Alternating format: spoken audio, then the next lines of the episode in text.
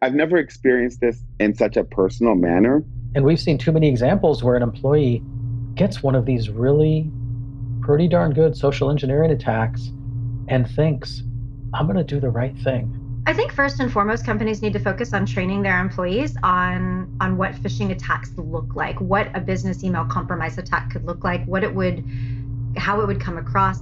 Come to the realization that you know, I got played. This is C Suite, the podcast where you'll hear stories from real people, leaders, and cybersecurity experts about how to stay connected and protected. Every episode we'll explore different cyber challenges and highlight the many ways we can enhance our online security, reduce the likelihood of attacks, and improve our digital confidence. I'm your host, Claudette McGowan.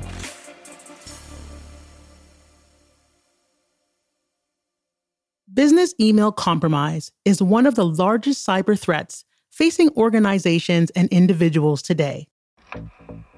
A recent FBI report revealed that business email compromise scams resulted in over $1.8 billion worth of losses to businesses in 2020 alone.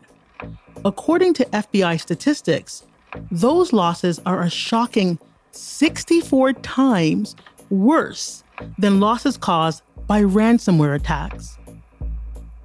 When the big boss says jump, many employees ask how high.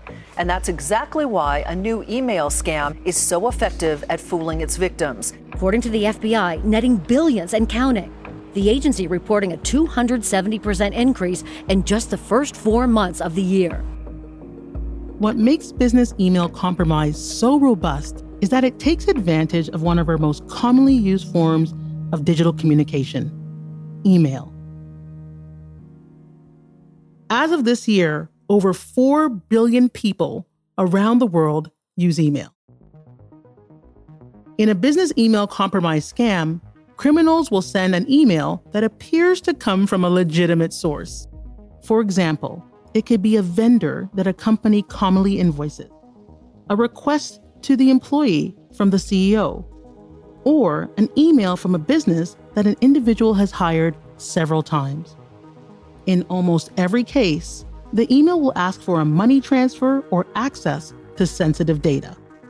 These emails are typically well planned and expertly designed to look like the real deal. To understand the true impact of this cybercrime, I talked to Des, a management consultant who experienced a business email compromise firsthand.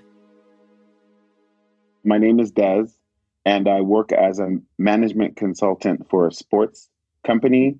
My age range is between 40 and 50 years of age, and I've been doing this position for over seven years now. As a longtime employee, Des had a lot of responsibilities in his job and access to high level facets of the business. This included access to funds. That's why, when he received an email request from his boss, he didn't think twice. Here's what happened. This story is not a proud moment for myself, but sometimes when you're so busy in life, you don't do the steps necessary to cover your bases. And I had received an email from my boss who was out of town. He had indicated to me that he uh, had some problems with his credit card and needed money sent to him. Was short on funds, so basically, he had asked if I could take money from the business and send to him, and then we will work everything out once he returns. So I get this email, and I didn't even question it because just the way I was, the greeting and the uh, the ending of the email is what I'm used to seeing. So, of course, I wrote back and said, yes, you know, send the information, I'll take care of it. And of course, we're talking about thousands of dollars.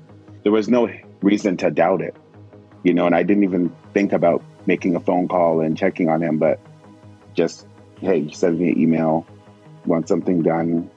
This is his company. We want to do what's good for, for the boss and the company. So I went ahead and sent this money and figured once he gets back in town, we can discuss how this is going to be put back into the company account. Yeah, it was maybe three to four replies and then, hey, sent And I didn't hear anything back after I sent it. But I'm like, okay, he'll be back in town next week anyway, so I'll see him then. Des truly believed that the email he received came from his boss. Even the greeting and the sign off looked similar to what Des had seen in past emails. So he went ahead and transferred the money. How did the criminals make the email look so legitimate? And how do they know where to send it to? I sat down with my colleague Kelly to learn more about how business email compromise works.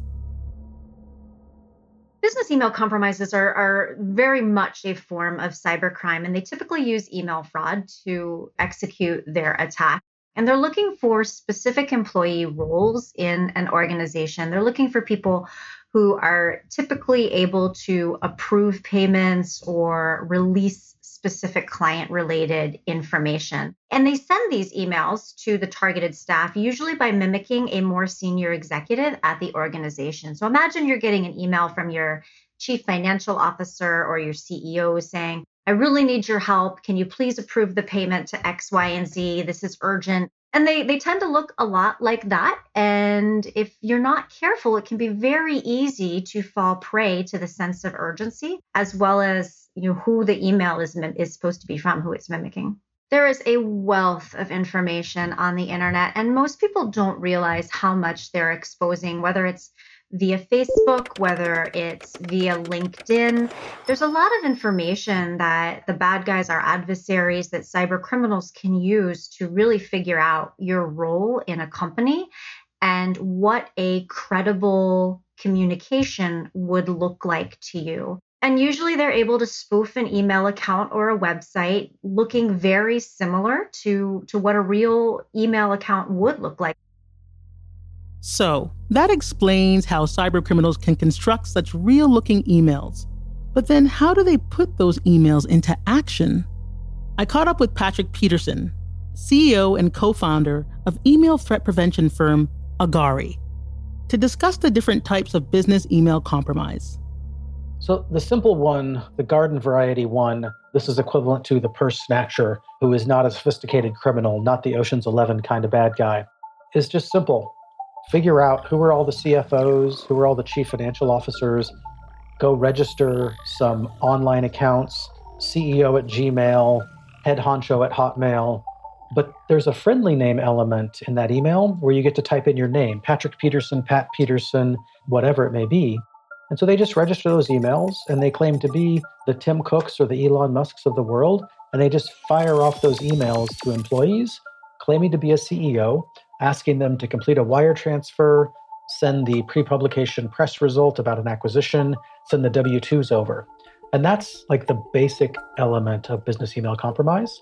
But if we want to think about the other extreme, which is not the purse snatcher, but the Ocean's 11, that's a very different kind of business email compromise. And this is one where the criminals will do reconnaissance on an organization, Acme. They'll figure out it's really difficult to attack that organization. They're very well defended. So they'll go after their supply chain, their vendors, their contractors, you know, their manufacturers, and find one of them that has a weak email system, phish one of their employees, take over that email account, and they'll actually take the time to read the correspondence between the vendor and Acme. And then, since they've got access to the vendor's email account, they'll actually send email from that account saying, Hey, can you please update where you pay us at? this is really so and so at that account. So that's the most sophisticated kind of business email compromise, where it's not just impersonating, but taking over something of value in the supply chain to be a far more sophisticated attacks. Business email compromise can be defined by two types the garden variety, which is less sophisticated, and the Ocean's 11, which requires more time and research for the criminals. While both can be damaging, the latter is much more difficult to spot. Let's go back to Des's story. The email he received was a bit of both types. It was a simple email claiming to be the CEO, but it was sophisticated enough to know the real CEO was out of town. So, what happened after Des transferred the money to who he thought was his boss? I actually didn't know it was a fake email.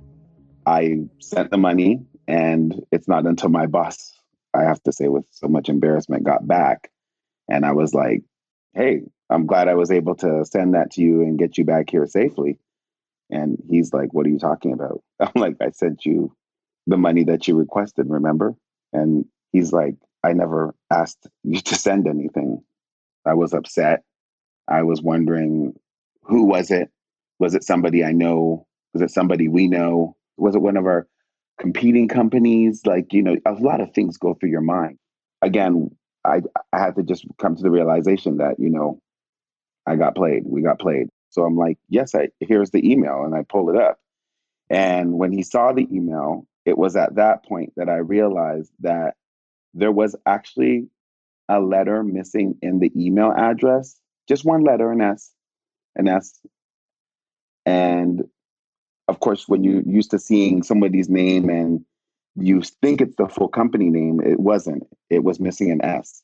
So that's when we I totally was like, uh oh, this is gonna be something very serious right now. And um my boss thankfully handled it well and said that this is going to be a, a, a, lesson for you to learn on uh, you know making sure you look at every email especially when it involves financial transactions make sure you look at the address clearly.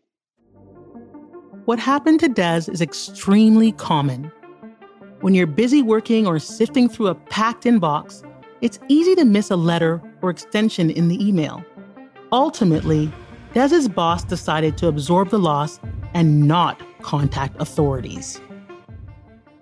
Because we're the type of company that we are and we deal a lot in the public, we decided that we'd have to take this as a loss, but also learn from it as a business. And also be grateful that even though it was thousands of dollars, it could have been worse.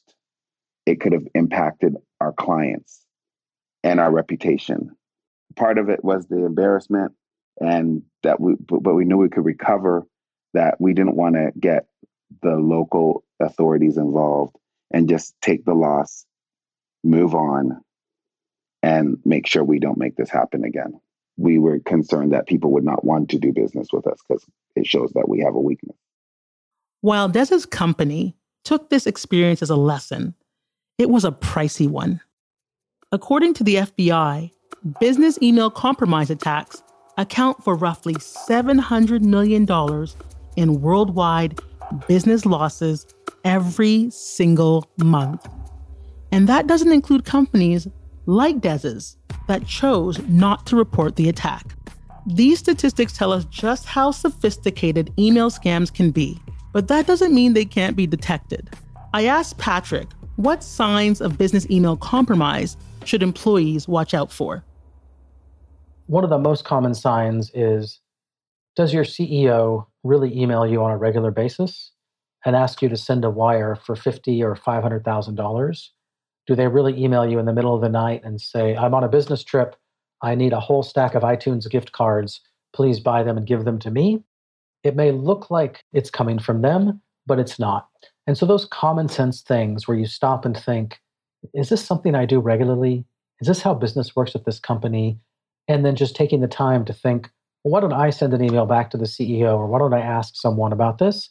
That's one of the best ways to be able to detect that it's a business email compromise.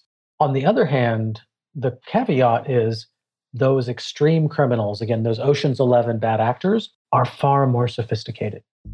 And so those examples we've studied will actually take the time to send an email claiming to be the CEO, talk about a super duper confidential acquisition, explain that a law firm, their law firm, is going to reach out, and then send a subsequent email from a really good look-alike for a well known UK law firm talking about the confidentiality of a pending acquisition.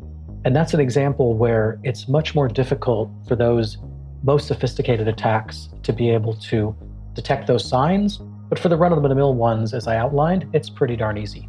According to Patrick, most signs of business email compromise can be spotted by staying alert and double checking. I asked Kelly the same question. So you're looking for very subtle signs usually that something's just not quite right a false sense of urgency, maybe an email from an executive in the company who's never emailed you before. Obviously, misspellings are something that you want to take a look at, dates that aren't formatted properly. An email address that doesn't read quite right or when you when you go to look at all of the additional information in your email header bar you see warning signs that the company's name isn't right or it's a .net instead of a .edu or a .com. Those are all really good indications that the email isn't legitimate. And really having a false sense of urgency is usually common as well to make sure that people are taking action quickly and not doing the due diligence that they would typically do. Here's what we know so far. Business email compromise is an incredibly common cyber threat for businesses and individuals. Criminals will disguise themselves as authority figures or trusted partners to convince the recipient to send money or sensitive information. Some of these attacks can be spotted through subtle hints, like misspellings or strange email addresses. Others can be almost impossible for the average employee to detect. This is where social engineering comes into play. Social engineering is a form of psychological manipulation that criminals use to establish a level of trust. I asked Patrick to explain how social engineering factors into business email compromise. When we talk about these kinds of attacks, we think of them as being 90% social engineering, 10% technology. So, again, we've seen cases where the criminals will know the entire org structure of the target. They'll know, for example, that the CEO is, is on business in Australia or on medical leave or recently had an acquisition fall through for company X. And they'll use all of that to craft a very sophisticated social engineering message.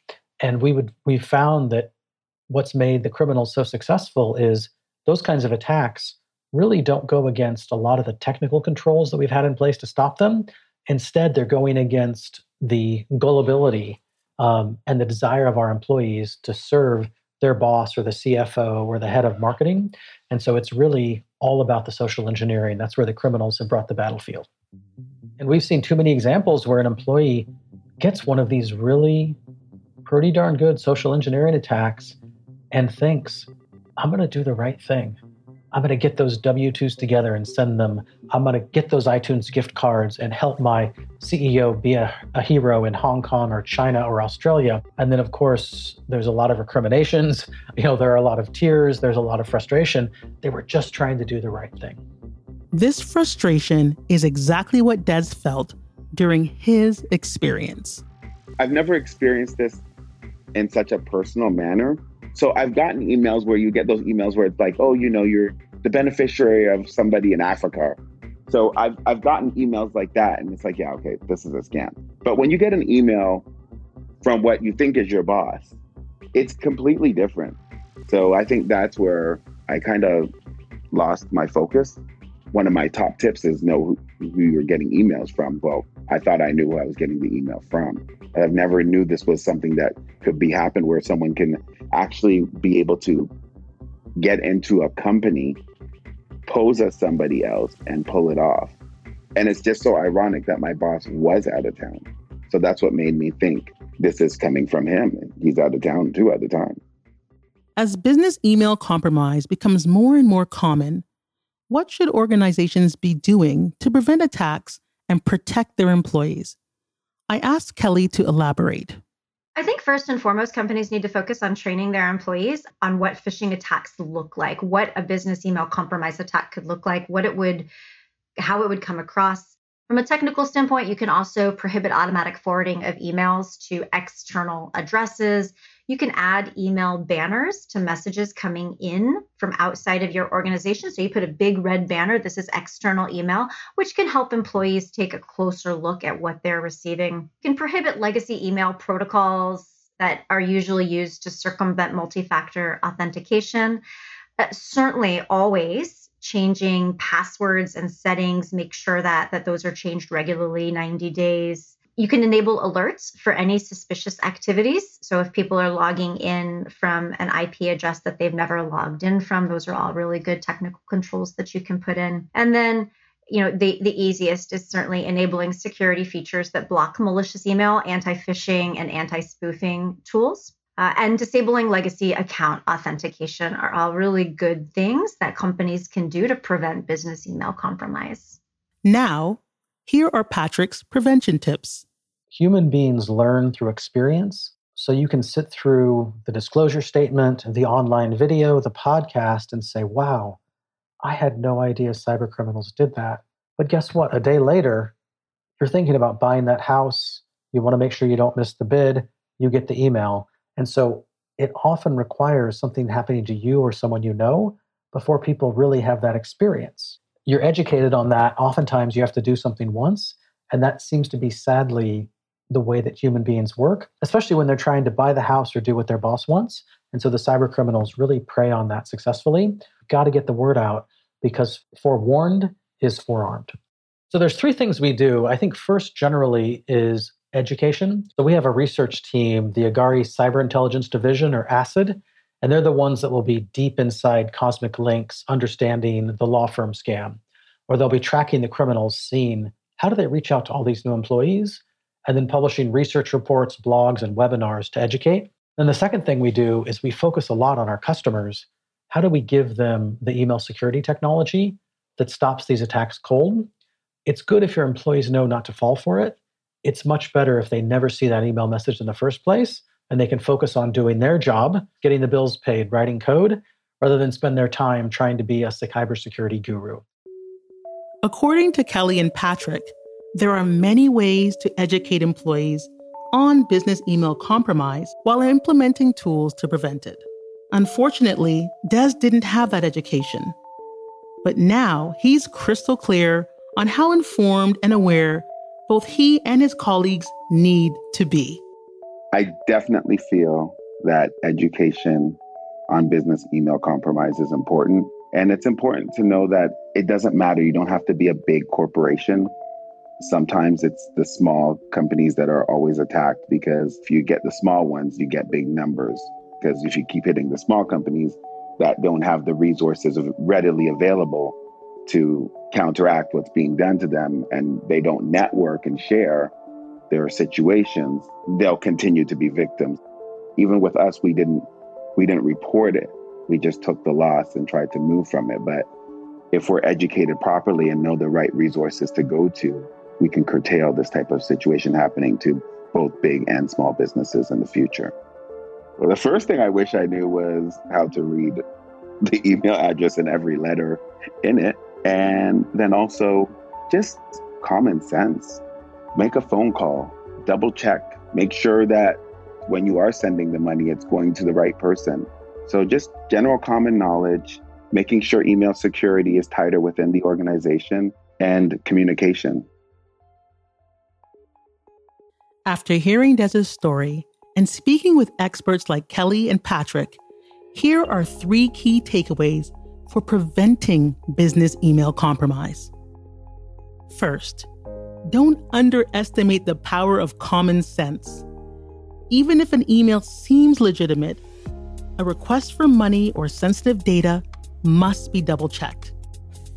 If you receive an email that seems even remotely fishy, contact the source directly to confirm every detail before taking action. Second, there are many ways to prevent email attacks with technology. Companies can implement email banners, multi factor authentication, or protocols to regularly change passwords. And email security technology like Agari offers organizations the ability to stop scams before they hit the inbox.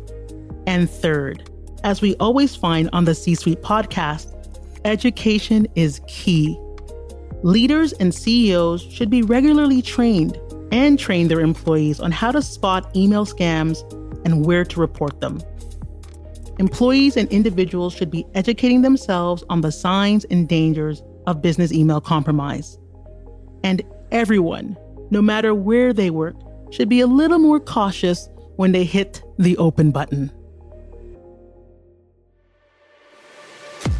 I want to give a huge thank you to our guests Des, Kelly, and Patrick for joining me today.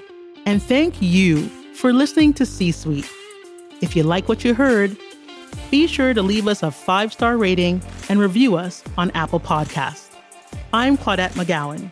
Tune in for our next full episode on April 15th. And remember, with over 4 billion of us online, we have to do everything possible to keep ourselves connected and protected.